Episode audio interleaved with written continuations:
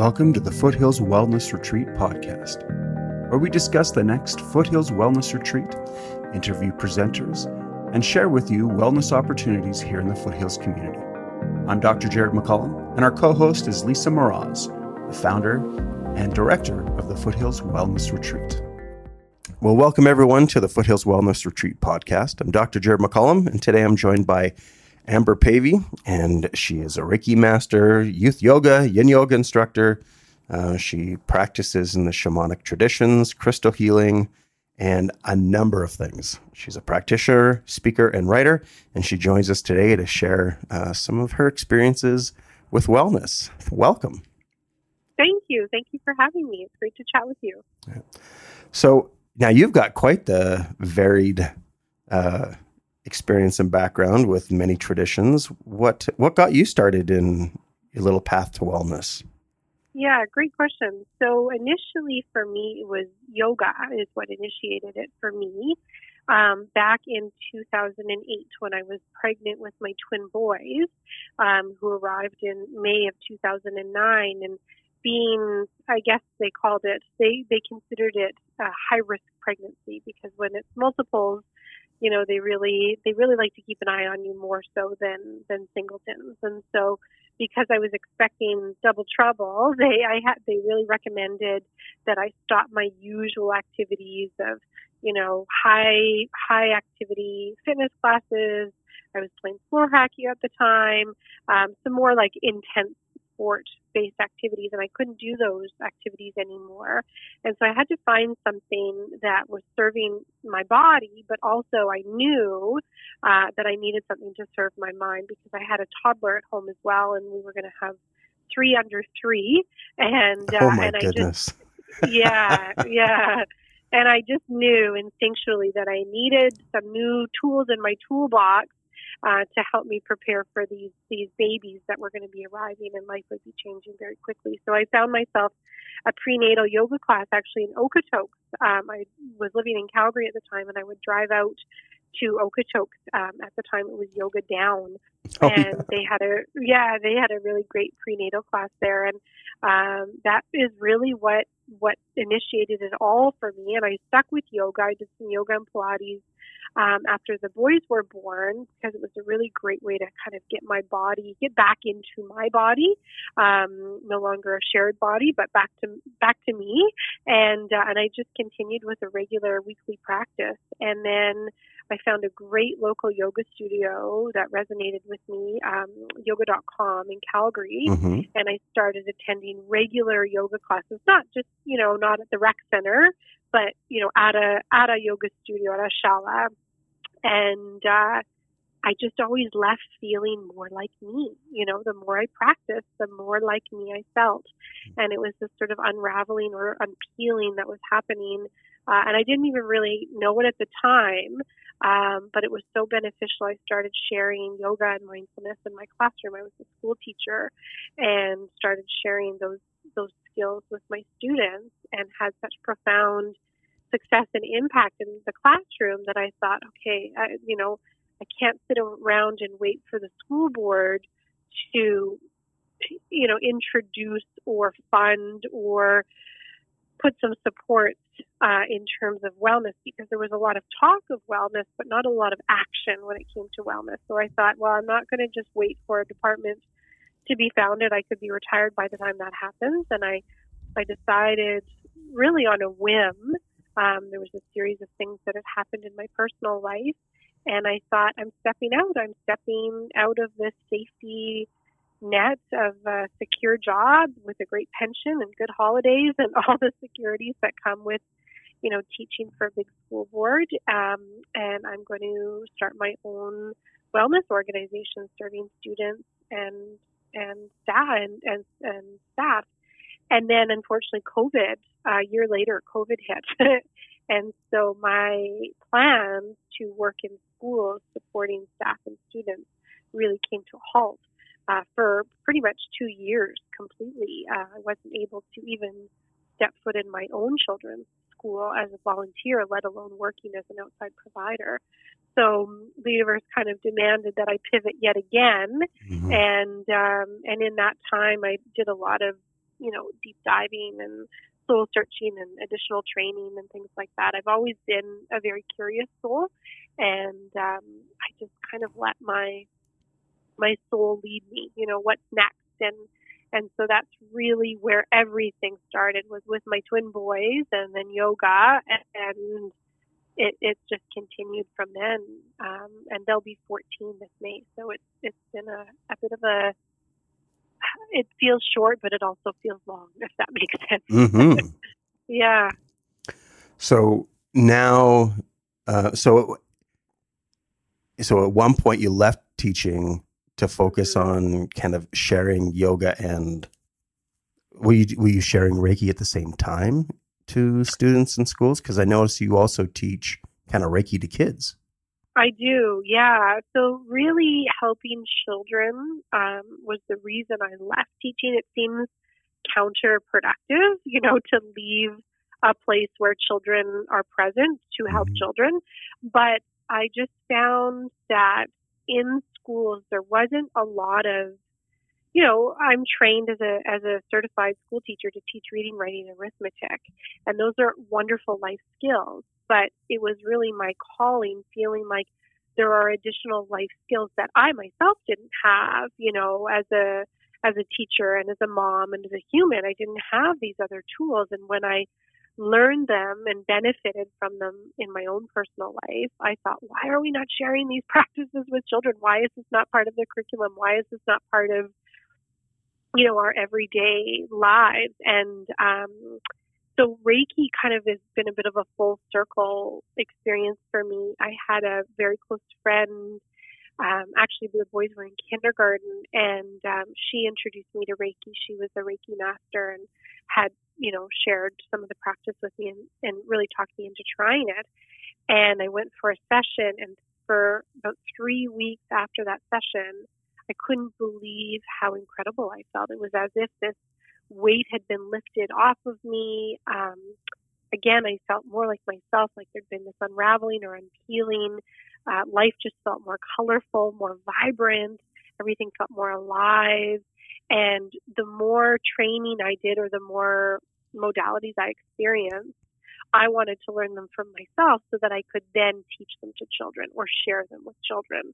And that's been really my underlying motive this whole time, is learning these skills for myself, because of course they benefit me, but they also benefit my children. You know, they've learned so much from me learning these tools and skills, and then being able to share those with the community, the children in the community that are open to these sorts of trainings or modalities or experiences, because they're just, unfortunately, they're just not as common as they could be. They're not as mainstream as they could be. Yeah, it's interesting. I heard someone comment the other day saying, you know, kind of flippantly talking about how, oh, all these things we learned in school, but, you know, none of those things really helped me. We should have learned how to do our taxes and, you know, all these everyday things. And I'm like, no, that shouldn't be our focus in society.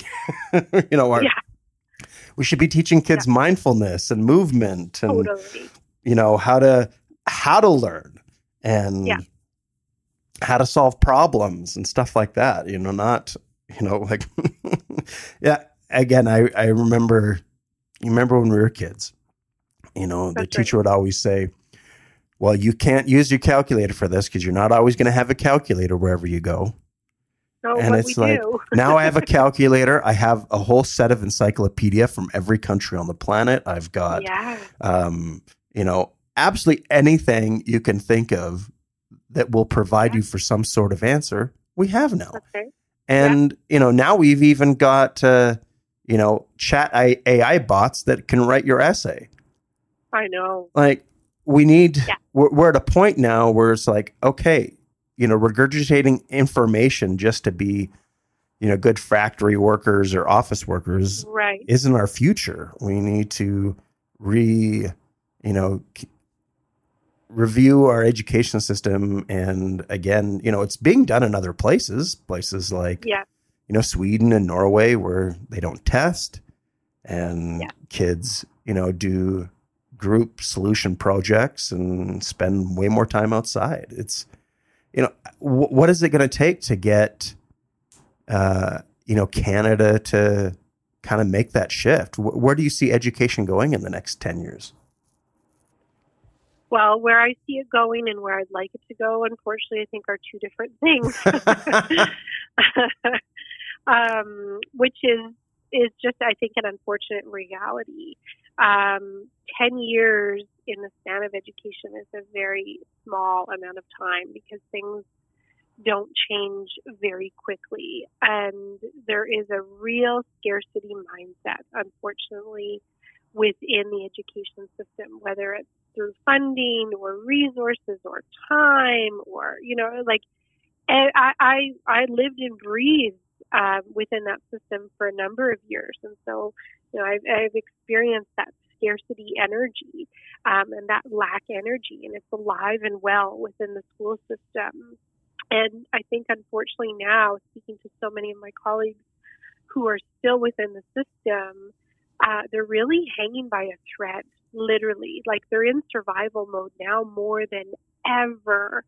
And unfortunately, just in my own experience and knowing how change happens, it's often crisis, right? Yes. We almost, unfortunately, you know, this experience on Earth is one of great duality, and it really takes massive crisis or, you know, catastrophe in order to initiate great change.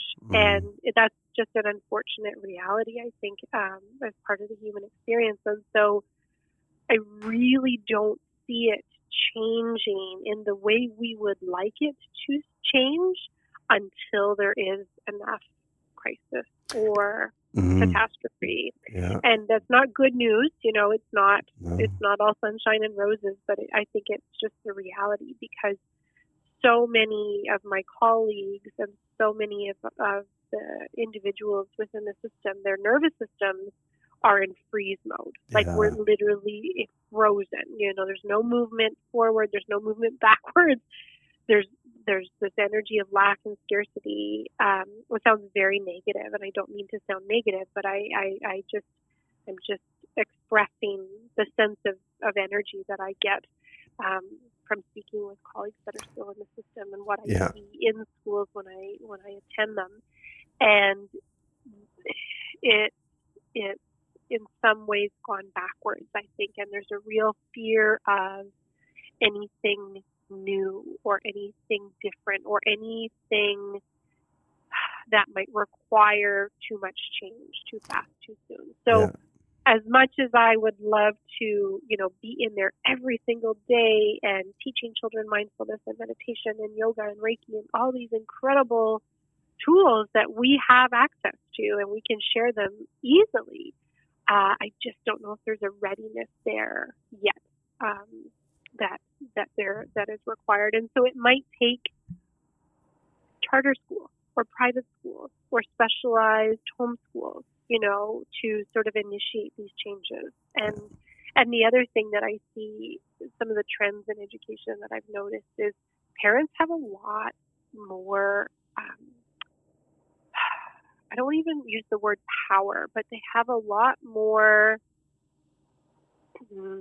vision or energy or input that they maybe don't realize. I feel like there's this dormant energy within parents that they don't realize that once they initiate or catalyze that energy, they can make great change within the system, because really, ultimately, the system is accountable to the parents, right? We are the shareholders, we're the taxpayers, we're the community stakeholders. Well, and when we were growing up, the idea was, you know, it was the kind of the parents' expectation to take a step back, to trust the system and just let them do their job. And, you know, we got it under control. You know, it was more, you know, and now it's almost the other way around where, you know, some parents are just getting a little too involved with their kids' grades and everything and have lack of trust. But it seems like the blame is on the teacher rather than on the system. That's right. And that's where we're failing our teachers. And, you know, I read yesterday that in Missouri, they're so short on teachers. They burned out so many teachers and they pay them so poorly that they've had to go down to a 4-day school week. And they've burned out their bus drivers and pay them so poorly that they've suspended transportation to just a certain few days of the week. So now kids are only getting into school a couple of days a week if they're bused. And, you know, those that can get to school aren't even in there. And I don't know if this is, and this is like the conspiracy in me, that are we trying to destroy public education so those that want charter and private to get the money funded that way? I don't know. But what I do know is that, you know, if we're not careful, we're going to follow that pattern of what's happening south of the border. But we're seeing this, you know, what's happening with nurses now is where we're going to be with teaching in 3 or 4 years if we're not careful. Oh, absolutely. I couldn't agree more. I mean, I've recently, in the last few months, heard from a number of teachers, and these are young teachers, like teachers that are relatively new to the profession. And that went into it for the right reasons. Absolutely. Yeah. Absolutely. Love children, you know, best intentions, really want to bring about wholesome change. And these are educators that also have training in mindfulness and yoga as well. Yeah. So, you know, they themselves have a vision and a passion for these sorts of things. And, you know, they're very keen and very green. And then they get their first probationary contract or their first temporary contract. And I spoke to a gal not long ago, it was a matter of weeks. She was in this role within a few weeks. And she ended up having to step back and go on leave because she was having panic attacks every morning before going into work. Just the thought of having to step into this classroom, step into this role, this very, very chaotic space with a very, unsupportive administration. And that's a whole other story because the administrators are burnt out too. I mean, they only have so much capacity as well. And so these young, green, and keen educators that are brand new to the profession, they're not sticking around even, you know, they're saying, oh, like, and we pay our teachers quite well in this province, you know, I mean, great benefits, good pay. So it's not always just a matter of paying them well. I think it's the circumstances, there's so many variables that are at play. And so I do have concerns as well that, you know, there's just not going to be enough teachers left in the system because they are being burnt out so quickly, and they're fried too. You know, their well-being is not being addressed and met. And we know, you know, just from what we understand about the nervous system, that when our nervous systems are fried and dysregulated and overwhelmed and overburdened, we can't be fully present for the other people in our lives. Yeah. So, you know, we can't be present for our children. We can't be present for our students.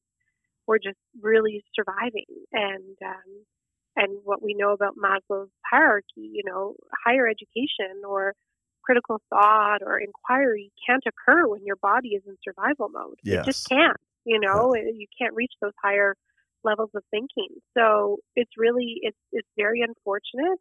But I also, all of that being said, I feel very hopeful about the future, and more parents are, you know, curious and they're sort of taking the initiative themselves to find resources and programs and courses for their children. And I really think that will be the game changer in terms of education. It will be the parents sort of driving the bus, so to speak, and the parents saying, this is what we want for our children, you know, and at some point the school board and Alberta Education and all the powers that be, because they're responsible to stakeholders, are going to have to say, yes, you know, we will fund these programs or resources because, you know, your voice has been heard, but we need enough of those voices in order to make an impact. Yeah. And I agree with you that humanity only makes big changes in times of crisis. And, you know, we always need everything to have to fall apart at once for us to make big change. And, you know, fortunately and unfortunately, Mother Nature is providing that for us at a global scale. But one thing that we need to do, though, is that when that crisis comes, there needs to be a ready solution. You know, there needs to be those of us, those parents and so on, that have been saying, this is what we want, this is what we want. So when that time comes and they're finally ready to break, then they're like, here's our plan, adopt it. So how can, you know, if you could lay out a roadmap, how can parents, how can teachers, what are the steps that we can do to lay that groundwork to get, you know, wellness and proper learning back in? Well, we started with a system that was designed to raise quiet factory workers that, you know, switched on the bell. You know, it's like, oh, the bell rang, now we do this thing. And, you know, we don't really have a system for learning. We have a system for creating workers and, you know, memorization.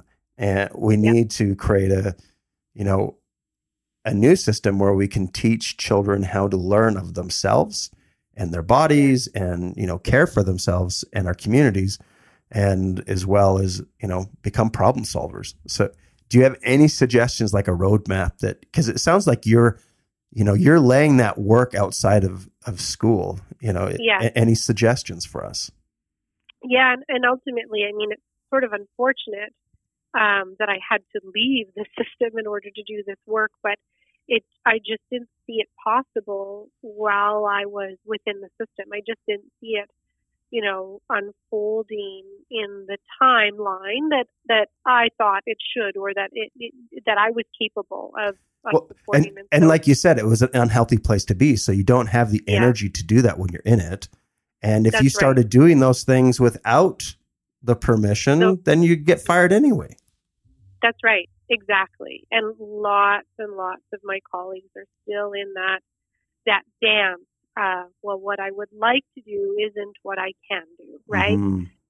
Somebody's going to be offended. I'm going to get an email. Like, you know, there's all sorts of reasons why we play it safe. And education is not the only industry, or the only profession where that occurs. You know, that occurs in many, many different industries. But, you know, as an educator, but also as a parent, I would say, you know, getting involved and becoming active in even just parent council, the school's parent council, is one of the best ways to start to make change, because many schools have a parent council. And if you're a parent and you have a child that goes to a school, you are automatically a member of that parent council. You don't need to be voted in. You don't need to ask permission. You just literally need to go to the meetings. And there's usually a handful of very, very organized, on top of it, parents that look after the things like, you know, the treasurer, the secretary, the meetings, the minutes, you know, all those sorts of things, the nitty gritty of it. But what they really need is fresh energy, fresh ideas, and fresh input. And so more and more families that show up to those meetings and start to ask questions or start to engage curiously in some brainstorming about, you know, what sorts of programs they can bring into schools and what sorts of things can be done. You know, the principals hear the voices of those parents, and they are obligated. And usually very keen. The principals are usually very, very keen to say, oh, okay, parents are keen on this. They're interested in this. Great. We can go this direction. But without that voice, without that choice, without that sort of influx of energy, it's sort of status quo. Nothing really changes. And so I think parents have way more power and ability to change the system from within than they realize. And I think that's where it starts. And I know even within Calgary, they have schools different focuses, curricular focuses. So the art schools or science schools, or, and the sports, you know, bilingual schools. Right. Yeah. Right. Exactly. Offering all these different choices. Montessori, for example, I taught in a Montessori school for a number of years, and it was a beautiful place for learning. Oh my gosh! Like, if I had known about that school when I was registering my own children, they would have gone there. I mean, it's such a beautiful place for learning for children. And so it doesn't really cost that much more, does it? No. There was no price difference at all. None whatsoever. Other than busing, like maybe if you lived out of communities with busing, you had to pay for your busing. But, you know, the fees were not extraordinarily expensive. There was no extra tuition or, you know, things like that. But really some amazing, amazing places of unique learning settings going on. And what's sort of unfortunate now is because of the scarcity mindset and the lack energy that's occurring within these systems, is they're saying, well, we can't afford to fund all these different programs now, so we need to streamline everything. Everybody has to go back to the basics, mm-hmm. you know, no more of these specialized programs. And so parents really need to get involved and say, as advocates for their children, but also culturally, you know, and for the system at large to say, no, this is what we want and this is why, right? Yeah. And to ask for transparency and ask for accountability and be involved. But one of the worst things that we can do is kind of just wash our hands of it and, you know, hand our babies over and say, we hope you do a good job with them, right? Mm-hmm. And we hope that you give them what they need. And so as exhausted and overwhelmed as parents are, especially after the last few years that we've all experienced, I think now is a really great time to infuse some fresh energy and fresh ideas into the schools and really just start there, grassroots, right? Yeah. You know, in one school at a time. And then that sort of creates this domino effect that ends up occurring. Yeah. Yeah. And so I really think that's what brings about change. Yeah. You know, if we look back in the history of Canada and when some of the things we love the most were adopted, healthcare, universal healthcare, things like that, it started in one place, did it? Yeah. They showed it work and everyone loved it. And then they were like, oh, why aren't we doing that? It was never this, we got to take all the time to create the perfect system and then everyone adopts it at once. You know, right. We have to push and someone's got to be a renegade and just say, no, we're going to do this. And then when it's shown it works, then, you know, adoption after that happens. And, Absolutely. You know, there's things that I've said for years now that I think, you know, could make a huge difference and wouldn't cost anything. And the first is get rid of testing. COVID has shown us testing is not necessary because we had all these kids that didn't write their finals and they still went off to university and they were fine. You know, our curriculums are set up for testing. They're not set up for learning. So get rid of testing. That doesn't cost us anything. It saves us money. And then and then the second thing I think we should do is we need to cut the school day into a third. And shorten the times we're in school. Kids are burnt out. Yeah. Teachers are prepping too much. They're already being paid. You know, they're doing time outside of school they're not getting paid for. So let's cut a third of school down so they're actually properly being compensated for the work they're doing. Because a third of their workday is outside of school. Yeah. And so if we do that, then all of a sudden teachers are getting paid what they deserve. Kids aren't getting burnout in school and don't need all this time to kind of like I have two sons with autism and every day when they would get home from school, they would need an hour or two just to decompress. Absolutely. Like it was so hard on them. And especially now we've got, you know, all these parents that are trying to live their dreams through their kids and, you know, they're dancing for 10 hours a week or hockey for 12 or 15 hours a week or whatever. Like we're not letting kids be kids anymore. I agree. And, you know, we need more play, less time and no testing. And none of that will cost us anything. That's right. And then we can start adding in those, you know, mindfulness things and things like that. Then everyone will have the energy for it.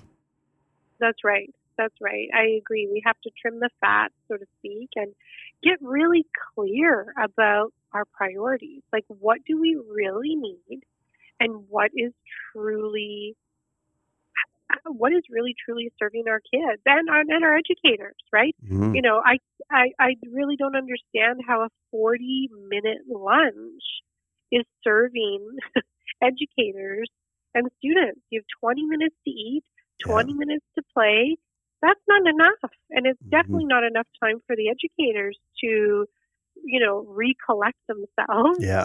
Especially when they have to do supervision at lunchtime. That's right. That's right. You know, when I went to school, it was far more traditional. You know, your teacher had a full hour lunch. You had a full hour lunch as a kid. I could walk home, no problem, lots of time. Yep. Never felt rushed. I could have a warm bowl of soup for lunch with my Nana. You know, it was never one of these rushed sort of demanding quick, right? And that's really what we've come to, and our educators too. I look back at my report cards from when I was little, and they were like a little 2-3 page handwritten, you know, report cards, reading, writing, and arithmetic with some nice comments. And now our educators are inundated with so much paperwork and so much assessment and so much planning that I just don't know if you can really do anything well when it's just this pile-on effect that's occurring. And I really think we need to sit down and have a really good look at what is vital. Like, we need to just trim the excess and get back to, you know, basics, like real basics, and start there, start grassroots, start almost like a refresh, a complete refresh. If we were to pick one word to describe our system currently, I would say it's competition. Oh, that's a great word. Because everything in our society is centered around competition. Our economy is about growth and winning and competition. Our sports, our education system is about testing and winning and getting the highest scores to get into the best schools, blah, blah, blah. It's all about comparing yourself to others and winning. Yeah. And we need to change that from the main word being competition to wellness. Absolutely. Yeah, true cooperation, right? We can all be well. We can all be well together, and we can all thrive together. Yeah. But you're absolutely right. I agree with all this comparison. And I have, you know, my boys are coming up on 14 here, and, you know, they're very aware of competition and comparison within their lives and within culture. And we have regular conversations all the time, almost daily, about how much value does it really bring your life when you're constantly comparing yourself to others, or you're constantly competing even with your sibling? Like, does that really bring you value to your life? Does that really enhance your own well-being or the well-being of those around you? And you're right. It's woven into everything about our lives. Comparison and competition, and I've never been a competitive person, and so it just has never really resonated with me. And I agree. I see it, and it's definitely becoming more invasive, I would say. You know, and if we look at what's happening in those countries where, you know, competition in the education system was the highest point, so China, Japan. You know, you look now at the generation that has just kind of left university and are out in the working field. In China, the term is called laying flat. That's the English translation. Wow. And so what they've done is they've worked their asses off all through school and university to get these great grades and everything. And then they got out in the real world, and they can't afford a home. They can't afford a car. They can't. All these things they were promised that if you work hard for, you're going to get. They can't afford any of it. There's, you know, especially for the young men, there's no women their age. Yeah. Because they were all a part of the one-child policy. Yeah. And so they get out here in the real world, and they're like, everything you promised me, it's not real. And it's not worth fighting for anymore.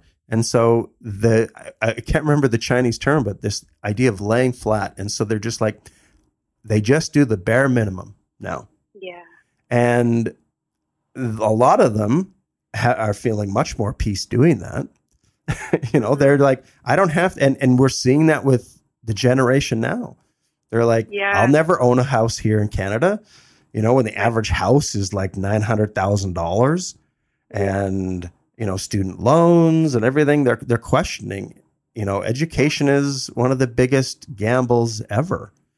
Yeah. And so do I do it? Do I just, you know, if I'm going to be stressed out anyway, and I'm never going to be able to, you know, have that life that we are told is the happy life, then I'll just go get a job that's an everyday job. And, you know, I'm not going to add that stress. They're not buying into the American dream anymore. Yeah. Mm-hmm. Which is great on some, you know, levels for sure, because that's how we change things, right? Yep. Is when we start to see the illusions, and that's what causes the breakdown, and then things break down so we can rebuild and create something new. And until that happens, it's just kind of status quo, and nothing really changes. So, it is exciting. I mean, it's just sort of messy and uneasy time for lots of our children, you know, my children included. I'm thinking, geez, what is life going to be like for you in 10 years, you know, and what's going to be available for you, and how, you know, we have candid conversations about it all the time. But I know for myself personally, when I realized that formula, that recipe that I was sold, you know, years ago, well, if you do this and you do this and you do this, you know, that 5-year plan or 10-year plan or whatever, everything will work out for you, and life will be perfect. Well, it's the biggest illusion out there. Yeah. There is no recipe. There is no formula. You know, it's the biggest crock. And if we can help our kids recognize that from a young age, that they are the actual recipe makers, you know, they're their own creators, right? And they are an interesting generation, aren't they? Especially the ones, you know, like 20 and under. They're at this point where they're far more educated on the world than we are, because they have access to so much more. They're not as coddled and, you know, brainwashed like we were. Yeah. And they are, you know, I think, you know, we were so much a mirror of our parents when we were younger, because we were so enclosed in that system and society, where these kids are open to everything, and they're far more independent. They are far more kind and considerate and kind of connected than ever before. Everyone wants to say they're a selfish generation. All they want to be is TikTok stars, but I don't believe that. No, I don't believe it either. And because the kids I meet, they're sweet. Yeah. Yeah. Like, what's your experience with working with kids? You're teaching them Reiki, teaching them yoga. What are you noticing about this generation? Oh my God, they're wide awake. They are wide awake. And I heard this saying not long ago. It was actually from a gentleman in Okotoks, Luke, who owns Big Rock Crystals and Fossils on Elizabeth Street. And we were chatting, a friend of mine who's a crystal healer, we were in there looking at some beautiful product, and we were chatting with Luke, and he said, and I thought it was so profound, he said, kids nowadays are energy ready, whereas when we came in, we had to learn energy. And I was like, oh my gosh, absolutely, couldn't be more true. I didn't understand energy until I was, you know, in my 30s is really when that language began to come online for me. And I had to attune myself to it. Like, it required work and effort and a lot of unlearning. Whereas what I'm seeing with kids nowadays is even the language that they speak an energetic language already. Yeah. They're already attuned to it. All it needs is a bit of activation is what I see with kids, because when they come to my yoga classes and my mindfulness classes or Reiki or even my camps and programs and things that I offer, they're already feeling and working within the energetic field, whether they're aware of it or not. And most of the time, it just takes a little bit of, you know, affirming that they're already doing it. Like, it's this easy for them. You know, it's literally as easy as breathing. For many of them. And so all it really requires is a facilitator, you know, a trained facilitator who can hold space for kids and enjoys working with kids, because they're, you know, energetic, and some folks don't necessarily enjoy the chaos that children can bring. Yeah. But more often than not, it's a very easeful experience. I've learned in my work with kids over the years that to give up planning. I don't plan really much at all anymore. It's a very organic, free flow, generative experience that, you know, when I was trained as a teacher, it was like you had your lesson plans and you know, you had literally your whole day planned out by every 15 minutes. It was that, you know, and now when I work with kids, I have sort of an overall theme or plan, and then we just see where it goes.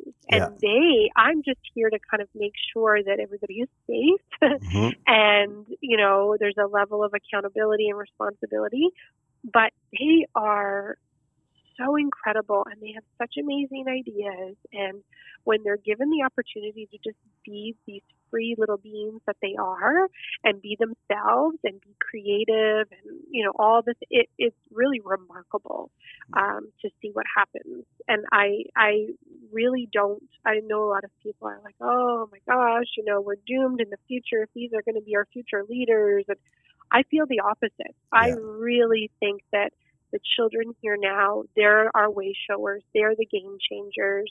You know, they are future entrepreneurs, and they have it way more figured out than we do on many levels. And I'm just sort of here leading the way, showing them that, you know, this path is possible, because this path was not possible for me when I was a child. Yeah. And so really my goal is just to say, hey, there's this other path you could take, because that recipe that you're being sold, you know, it might not work out for you. So that's really, I'm just a facilitator. I don't see myself as a teacher anymore. I just hold space for kids to be themselves because they really don't need much from us anymore. Well, previously when we were younger, the idea of energy and spirituality was something that we could only access through a bishop, a preacher, a pastor or something. And that we were, you know, we had this view of we're bad when we're born and we need to do whatever we're told by the, you know, the bearded guy in the sky. And if we do it right, then we're going to find happiness and everything's going to work out. And, and we grew up and we're like, that wasn't right. It didn't work for me. And so now this next generation of these kids are growing up and they weren't kind of force fed it in the same ways we were. And I do think they're open and they see it everywhere rather than where we were told it was just in one building. That's right. Now they're seeing it everywhere, and they're finding that connection in all things. And, you know, I'm excited to see where that goes. Yeah. Me too. It is really exciting. And I feel like the children in this generation, they have a lot less unlearning to do than we did. You know, I had a lot of unlearning that needed to happen. Yes. Whereas they're not going to have those same sorts of limitations and blockages that many of us experienced in our generation. You know, it's not going to be as cumbersome for them to quote unquote do the work, right? There's just there's not as many roadblocks, which I think is fabulous. You know, it just makes it that much more available to them. And the parents that are open-minded and curious enough, they're very supportive. Like, oh, you're interested in learning more about rocks and crystals? Great, sure. You know, we can buy some for you. Or, oh, you want to take this class? You know, there's an openness now that I think people have, especially when it comes to their children, that didn't exist when we were growing up. You know, it wasn't there, wasn't available. Yeah. So this February, you're joining us at the Foothills Wellness Retreat. And what do you have prepared for us? So I actually have a bit of a shamanic journey. There's really two journeys that I'm going to be introducing at the retreat. And I know in our conversation, we've talked lots about kids, and they're definitely my passion. You know, serving and supporting children and teens are a big, big part of my work. But in my mindfulness training that I completed a few years back, it really led me into a bit of a deep dive into shamanic healing for my own personal work and my own personal journey. And once I dove into that work, there was no There was no going back, just like with any of this, you know, there's no going back. Yeah. And once you take off the blindfold, you can't put it back on, right? And I really found that shamanic journeying and meditation and mindfulness and even aspects of yoga, they all sort of share this golden thread, this energy that weaves between all of them. And journeying is a really accessible way to practice meditation. And it's also very healing. It's very transformative. It's very awakening in a lot of ways. And so that's what I'm going to be sharing with the community at the retreat in February is a couple journeys. There's an introductory journey. We'll be talking about journeying and what that means and comparing it to meditation and how to journey and all the nuts and bolts of it. And then I'll be guiding folks through what I call a North Star journey, really coming to that North Star within ourselves, that catalyst that we were born with, you know, that knowing, that deep knowing, that purpose that exists within us, that maybe, you know, there's been some roadblocks and limitations and hindrances along the way. And so what can we do to reconnect with that true North Star that exists within all of us? I've in the last 2 years or so, I've read on shamanism for decades. But over the last year, I've really started, you know, focusing on a lot. And of course, I've had some pretty interesting assisted journeys over the years with plants. And I've kind of dug deep with that and done some really, you know, high dose stuff and other things. But what I find fascinating about shamanism, and, you know, I think, you know, especially those that have, you know, trained and practiced shamanism over the last 10 years, it's kind of meeting up on two things. You know, it's those that are like, they've co-opted these shamanistic practices from other cultures and our whole, you know, modern sensibilities of, hey, that's cultural appropriation. It's all kind of meeting at once, right? And I was talking to a friend the other day who did a whole shamanic course, and now they've had to rename it, change all the terminology and everything. And I was thinking about it the other day while I was meditating on it, and I'm like, why do we keep looking back when it comes to our spirituality? We're always saying, okay, what has been done before? What's that? But what's the common thread in all of it? Like you said, there's this golden thread, and the thread is that you don't need someone to, no one takes you on this journey. You have to do it yourself. Absolutely. And the foundation is, you know, here's the steps. Now go do it. And whatever comes back, you know, that's your story. That's your understanding. And I think instead of trying to kind of co-opt and trying to find the oldest shamanic tradition to follow or whatever, it's about taking those foundational steps and those, because if you look back through, because like every culture has shamanic traditions. Every culture, every single one. Yeah. And, you know, from my perspective as a doctor of Chinese medicine, it goes all the way back to the Taoist mystics. So this is like the root of like the Tao Yin, like the Qigong dances around the fire and, you know, going through the trancing dance. You know, you can do shamanism with drugs. You can do it without. You don't need the drugs to have a shamanic journey. And when you go through this process, you know, I was thinking, why aren't we doing this with, you know, instead of trying to understand it from their interpretation of the world at that time. You know, we need to go to this journeying with our understanding and our focus of how we see the universe now. That's right. You know, the universe isn't on a turtle's back. That's right. You know, if we can look at how we see the universe and, you know, what we know about expansion and, you know, the quantum realm and all these things, it opens up our brain to maybe receive a higher level of journeying and story through that experience than the limited ones from the past. And, you know, so I look at it, this is a very exciting time in the history of shamanism. And now it's like, you know, not everyone's going to, you know, be the one to lead others through this, but everyone can have a shamanic journey, can't they? Absolutely. If you're a human having a human experience on this planet, you can have a shamanic experience, and you can experience the shamanic journey with or without the assistance of plant medicine easily. Absolutely. That you are actually hardwired. Your brain and your nervous system is already hardwired, pre-wired to have this experience. Yeah. You just need somebody to activate it for you and lead you. You just need a guide. You just need somebody to say, hey, let me hold your hand. Let's go on this journey together. Let's go on a little walk together. That's really all it is. Yeah.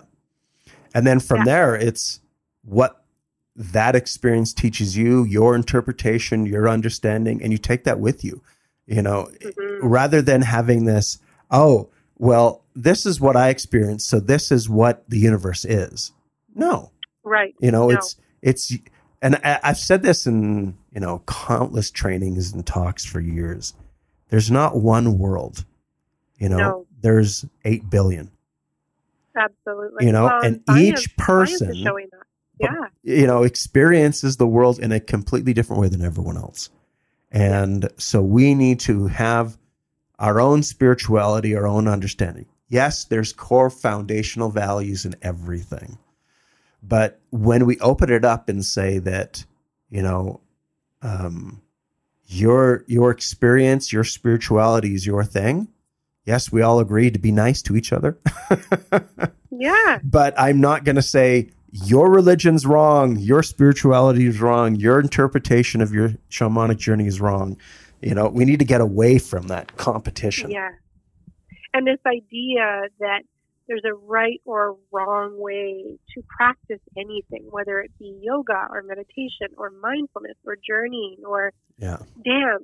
Or, you know, it doesn't really matter. This notion of, in order to reach, you know, quote unquote enlightenment or an awakening, this is the recipe. It's the same old story from the old systems of follow this recipe, right? Yeah. And you will be granted all these blessings, right? Or you will be rewarded. We get, because of, we're rooted in this energy of, okay, if I do what I'm told and I follow this recipe or I follow this path, I will be granted X, Y, Z.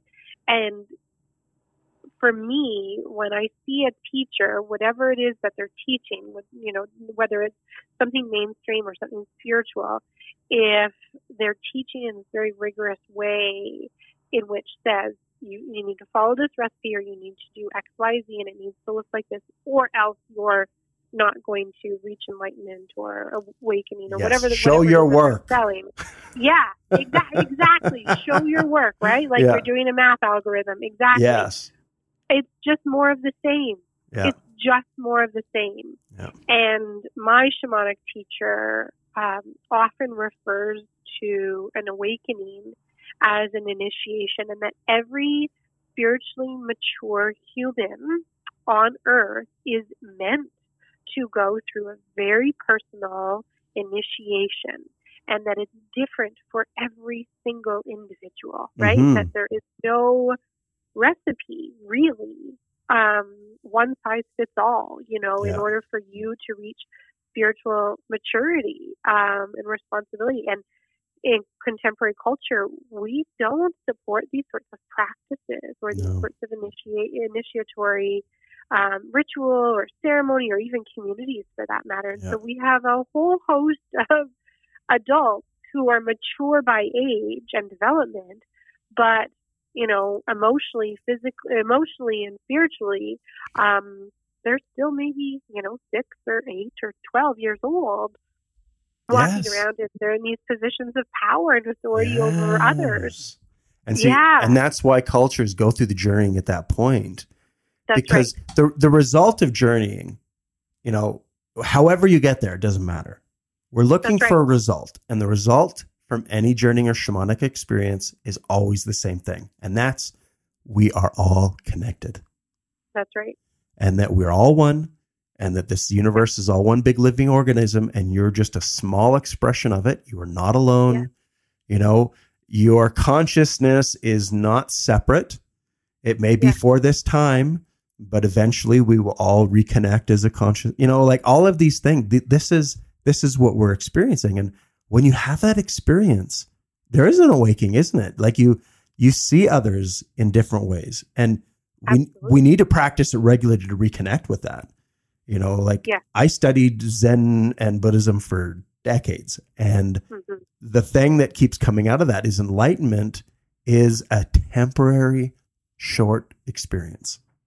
It is not like I'm enlightened for the rest of my life. No, it comes and it goes, and it's this constant experience. So like, oh yeah, yes. I remember that feeling. I've connected with it. Okay. And when you feel that, the world changes around you.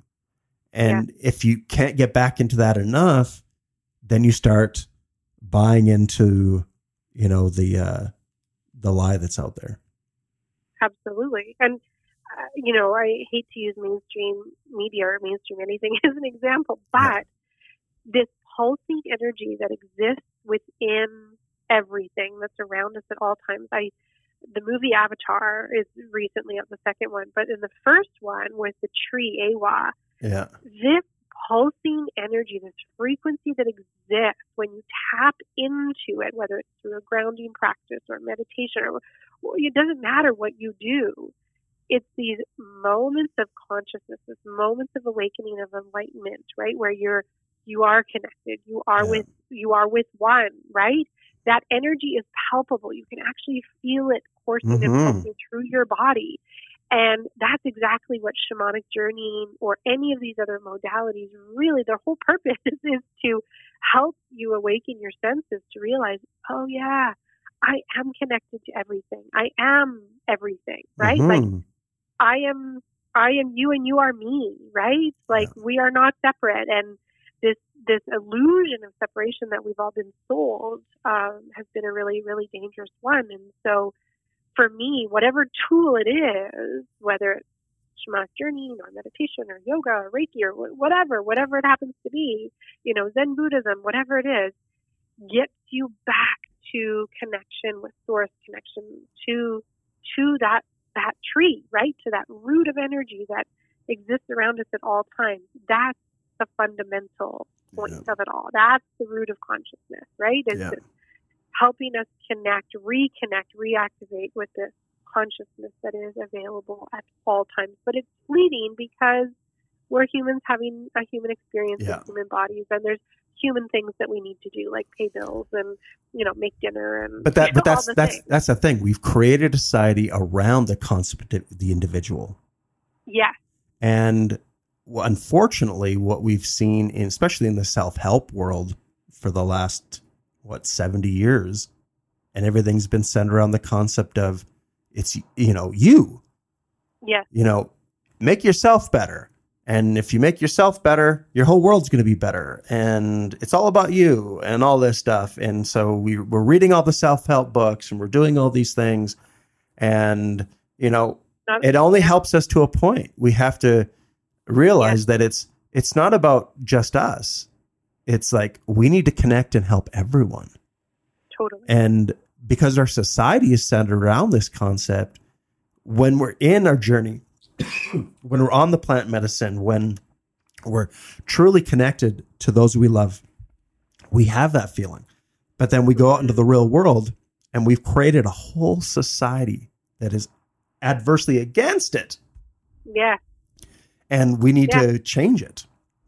And we wonder why our children are suffering with anxiety, depression, and rates of suicide at the highest levels they've ever been. You know, and I feel like they're the canaries in the coal mine. They know, they can feel that, wait, this energy, this energy that we're, you know, experiencing doesn't match the story that you're telling me. There's a disconnect here, right? The words and the actions aren't matching. And they know it, they can feel it, and they can't put words to it. They can't, because they haven't figured it out themselves. They haven't understood it themselves.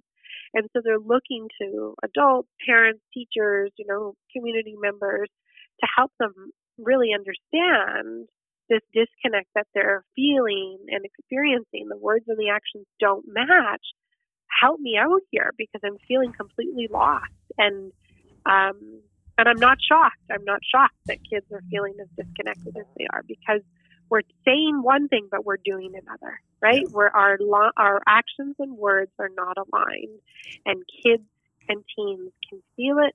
They can see it, but they can't quite explain it or put their finger on it. They just know that something is not aligned. Something is amiss.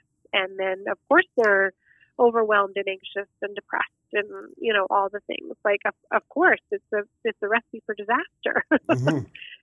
Yeah. Well, I'm so excited. I'm actually signed up for your class. Oh, perfect. So, pardon me, I just got something down my throat wrong. Oh, no problem. No problem. I totally understand. No problem. Take all the time you need. Yeah, I'm really excited to see and experience your course because I do think this is the opportunity for us as adults to experience this and then be the example. Absolutely. Yeah. Yeah, model it. We have to model it for our kids, for our teens, for our youth, and even, you know, within our workplaces, right? We can give each other and give ourselves, but also give each other permission to walk this path and to be curious, but also be compassionate. You know, you can't have curiosity without compassion, because sometimes these journeys and these experiences take us down some dark roads, and you need support, you need compassion, you need kindness in order to help you walk through the other end, you know? And so it is a very exciting time on many levels, to be able to be doing this work and sharing it with others because, like I said before, you know, it wasn't modeled for me. I had to learn from scratch, literally from scratch, because I was suffering. It was from a place of crisis and a place of suffering. And I, you know, as much as I understand that that's often the case for folks, it doesn't have to be that way. You know, you can learn these tools and skills so that, you know, maybe when crisis does hit or there is a catastrophe, you've already got those tools in your toolbox, right? You've got them, or you've got people you can call on, or it's been modeled for you, right? In some capacity. Like we used to have shamanic healers in every community, and when the initiation, you know, was taking place for the youth, usually the teens, depending on the community, they had an elder or a leader that they could go to, right, and help them walk that journey, help them walk that path of initiation. We don't have those leaders anymore to the same capacity in our communities, and so that's all I see it as. It's just it's a form of leadership and a form of mentorship and modeling that we haven't seen in communities for a very, very long time. Well, I'm grateful you're one of those leaders in our community now.